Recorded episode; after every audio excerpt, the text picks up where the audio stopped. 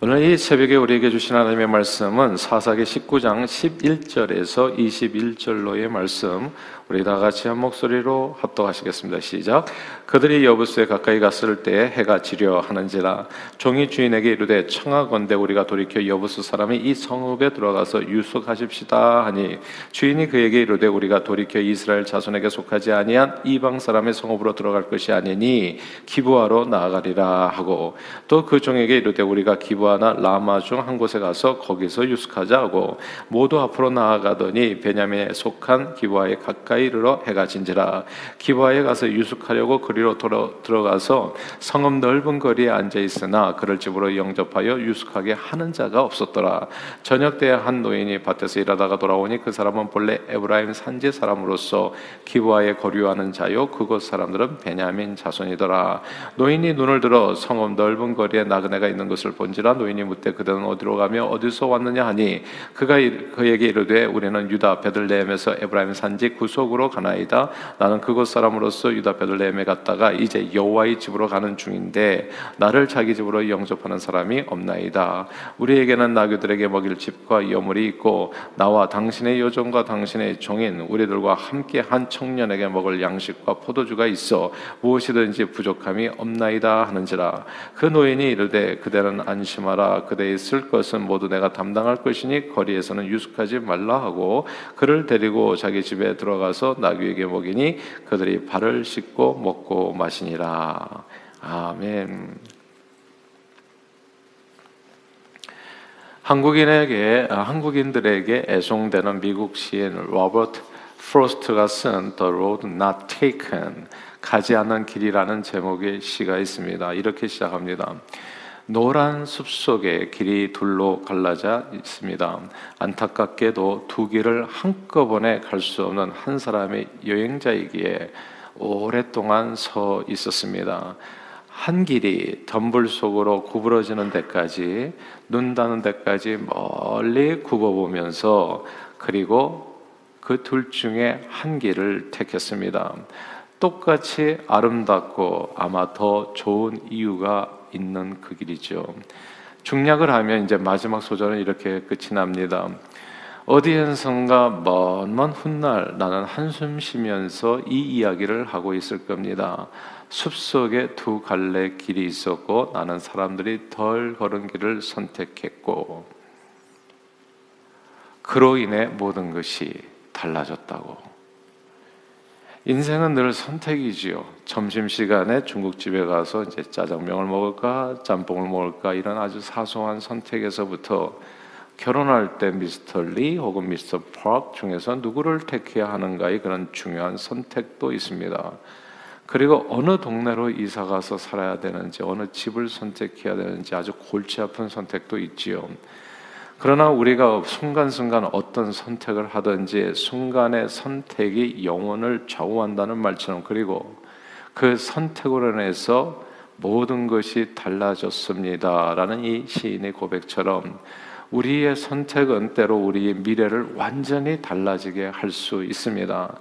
선한 선택을 하면 선한 열매를 맺게 되겠지만 나쁜 선택을 하게 되면 인생은 완전히 멸망의 구렁텅이에 빠질 수도 있는 겁니다. 아브라함과 동행하면서 큰 부자가 되었던 롯이 어느 날 어디로 이사 가서 살 것인가 이 선택의 기로에 놓이게 됩니다. 가나안 땅에 머물 것인가 눈앞에 보이는 땅을 보면서 동으로 갈 것인가 서로 갈 것인가 우로 갈 것인가 좌로 갈 것인가 화려하고 좋아 보이는 소돔 고모라 땅에 가서 살 것인가 선택의 기로가 있었습니다. 그때 롯은 소돔과 고모라 땅을 선택했고 그로 인해서 모든 것이 달라졌습니다. 오늘 본문은 인생의 갈림길에서 어떤 길을 선택해야 할 것인가의 고민에 관한 말씀입니다. 12절 같이 한번 읽어볼까요? 오늘 본문 12절입니다. 시작. 주인이 그에게 이르되 우리가 돌이켜 이스라엘 자손에게 속하지 아니한 이방 사람의 성읍으로 들어갈 것이 아니니 기부하러 나아가리라 하고 여기서 이방 사람의 성읍 그리고 기부아라는 구절을 주목해야 됩니다. 레이 산 에브라임 산지에 살던 이한 레위인이 첩을 얻게 되어 얻어서 살았는데 그 첩이 그만 행음을 하고 친정집으로 도망쳐 버립니다. 아마 추측하건데 어쩌면 이 레위인은 좀 나이 많은 사람이 아니었나라는 생각이 좀 들어요. 아, 그래서 예, 돈이 많은 그래서 이제 또 이렇게 젊었을 때 결혼했던 아내가 있었지만 나이 들어서 또, 또 젊은 이제 첩을 얻게 되지 않았는가 뭐 이렇게 얘기를 구성해 보면 이제 뭐 그런 스토리가 되지 않을까 싶습니다. 근데 나이 많은 사람과 사는 이 젊은 여자가 이제 뭐가 이렇게 좀 이렇게 아쉬운 점이 있었는지 이제 다 밖에서 이제 또 외간 남자를 만나게 되고 아 그거 가지고 또 야단을 쳤나요? 그러니까 그냥 집을 나가 버린 거죠 말하자면. 근데 그 여인을 찾아가지고 이제 이 레위인이 장인의 집을 먼 데까지 찾아가게 됩니다. 그래서 장인과 첩을 잘 설득, 설득해서 다시 집으로 이제 데려오는데 이제 성공을 하는 겁니다. 하루라도 고향 집에 빨리 돌아가려고 오후 늦게 이제 친정집을 떠났는데 해가 질 무렵이 돼서 하룻밤 묵어 갈 숙소를 정해야 했습니다. 그때 그 앞에 두 갈래 길이 놓이게 된 거예요. 그러니까 어느 길로 갈 것인가 두 가지 선택이 놓이게 됩니다. 하나는 현재 위치에서 가까운 여부스 성읍이요. 다른 하나는 조금 더 더 가면 만나게 되는 기부아라고 하는 마을입니다.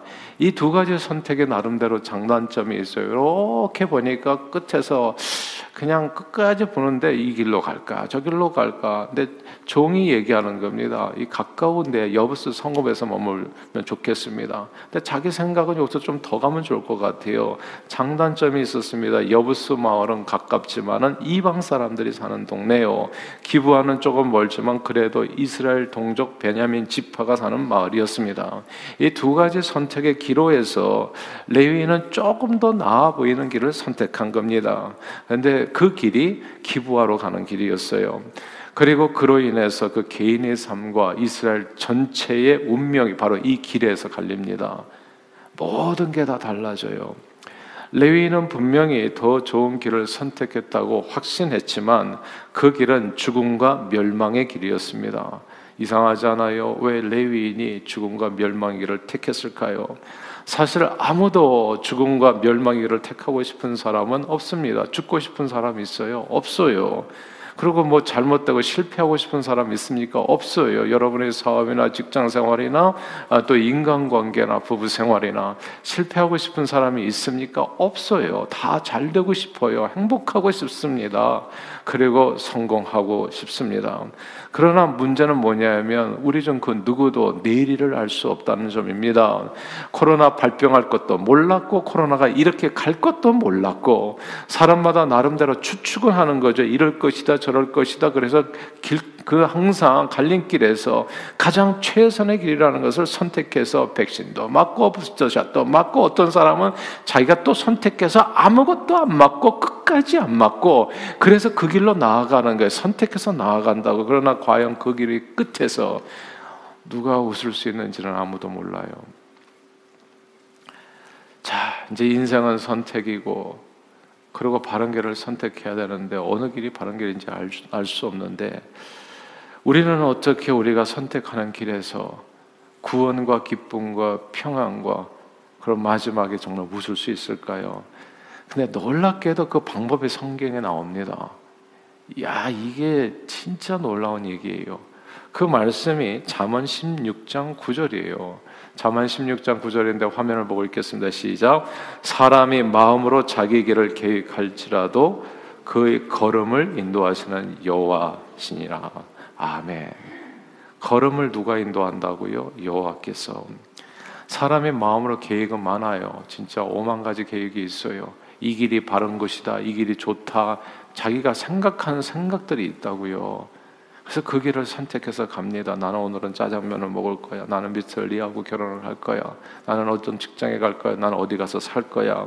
그래서 사람이 마음으로 계획해서 그 길을 선택해서 가는데 그 걸음의 끝은 하나님께서 인도하신다. 삼천포로 빠질 건가 아니면 진짜 제대로 된 길을 갈 것인가. 그 걸음이 생명길이나 혹은 사망의 길로 인도하시는 분이 뜻밖에도 우리 자신이 아니라는 거.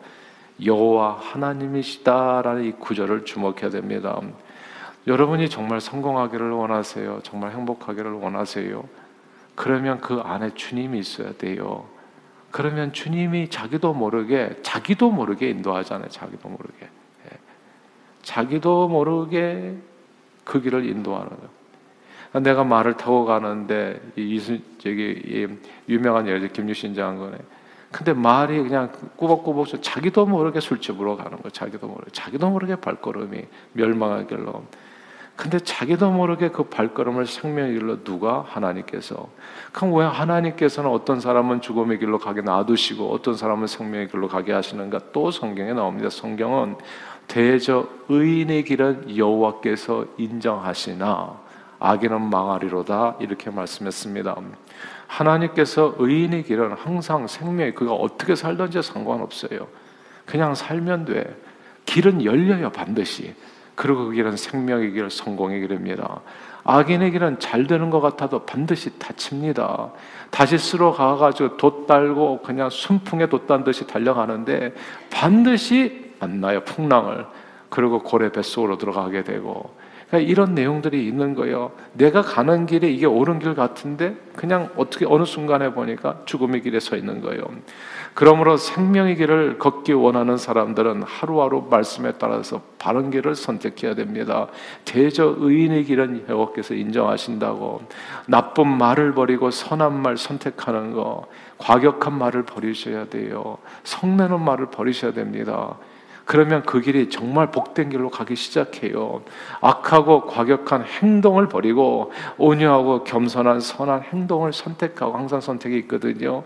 좋은 생각, 좋지 않은 생각을 버리고 기쁨과 감사한 생각, 용서치 않은 마음 이런 거 버리고요. 용서하는 마음 좀 봐주세요. 극렬히 여겨주시고 조금이라도 베풀면서 살고 뭔가 이렇게 조금이라도 하려고 하고 살고 항상 선택의 기로가 있잖아요, 여러분.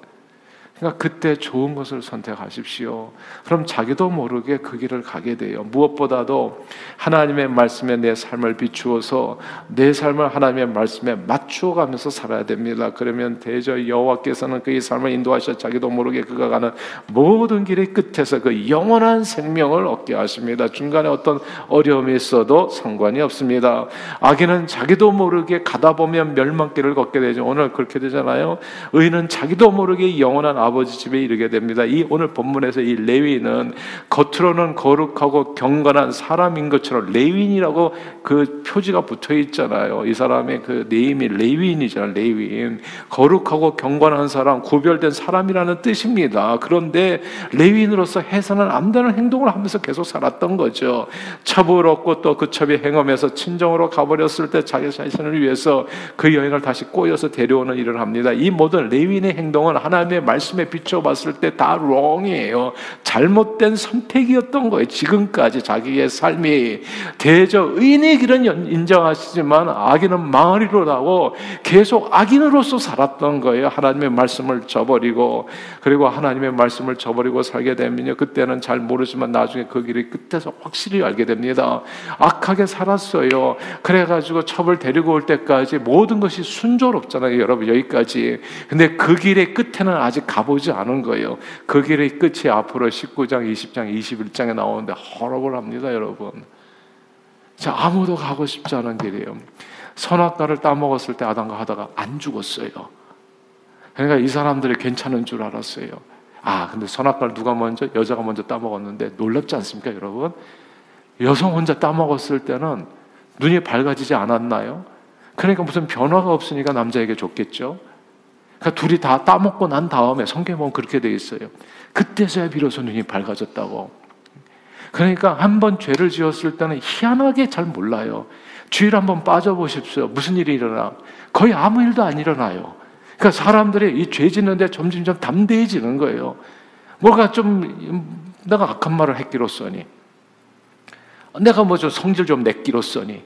내가 좀 용서를 안 했기로써니. 그 남의 마음을 좀 상하게 했기로써니. 별일이 안 일어나. 그러니까 사람들이 괜찮은 줄 알아요. 아직 그 길의 끝에 서보지 않은 겁니다. 오늘 숲속에 두 가지 길이 있는데 좀 선택해가지고 좀 가봤어요. 가봤는데 별일이 없어. 근데 아직 끝까지 안 가신 거예요. 지금 19장이에요. 이제 20장, 21장이 나타나는데 이건 진짜 어마어마한 일이 벌어집니다. 앞으로. 길보아 산에서 죽은 사울 왕이었어요. 사무엘 선지자의 말을 안 들어요. 사무엘 선지자를 통한 하나님의 말씀을 어겼어요. 근데 여전히 왕이에요. 그러니까 또 이게 또 간이 커졌어요. 그러니까 계속 가다 어디 길보아산 꼭대기에서 자기와 세 아들이 다 죽었습니다. 그 길에 아직 서보지 않은 거예요. 선택이 있어요. 저는 저와 여러분들이 바른 길을 선택하기를 바래요. 하나님의 말씀을 앞에다 두고 오늘의 이 선택이 나의 영혼을 좌우한다. 제가 지난주에도 말씀 나누잖아요. 선택을 드린다고 항상 이 12월 한 달에 기도하라는 선택을 드리는 거고, 그리고 구제하고 베풀면서 살라는 선택을 드리는 거라고요. 뭐든지 하시라고요. 그런 선택이 모여가지고 나는 내 미래를 결정한다고. 그 선택의 끝에서 자식들도 돌아오는 거고, 내 믿음도 서는 거고, 우리 교회도 부흥하는 거고, 자기 인생도 성공하는 거고, 하나님 앞에 보좌 앞에 서는 것이고요. 근데 수없이 많은 선택에서 우리는 갈팡질팡하면서 정말 쓸데없는 것을 선택하면서 살 때가 너무나 많은 거예요. 안타깝게도. 그래서 그 길의 끝에서 웃지를 못하는 겁니다. 시편 다윗의 시편 23편에 보면 다윗은 선택했어요. 여호와를 나의 목자로 삼기로. 그랬더니 부족함이 없어지더라고요. 쉴만한 물과 푸른 초장으로 인도함을 받았어요. 사망의 음침한 골짜기에 걸을 때가 있어요. 누구든지 좀 어려움을 겪을 때가 있어. 그래도 내가 해 받을 것을 두려워하지 않을 것을 주의 지팡이와 막대기가 나를 안위하신다고요. 원수를 만날 수 있습니다. 쓸데없이 나를 괴롭히는 사람을 인생 살다 보면 만나요. 그러나 그 원수의 목전에 서도 하나님께서 나에게 잔을 넘치도록 나에게 은혜를 기름을 부으시고 베풀어 주신다는 거. 이게 주님을 선택하는 순간에 하나님께서 그 발걸음을 그렇게 인도해서 어디 내가 여호와의 집에 영원히 거하리로다. 사랑하는 여러분, 그러므로 저는 저와 여러분들이 오늘도 하나님의 말씀에 바로 서서 악 대신 선을 택하고 불의한 삶 대신 의를 택하시고 온갖 누추한 말이나 희롱의 말 쓸데없는 비판이나 비난을 삼가시고요. 선한 말로 은혜를 끼치는 말을 순간순간 선택하고 행하게 되기를 소원합니다.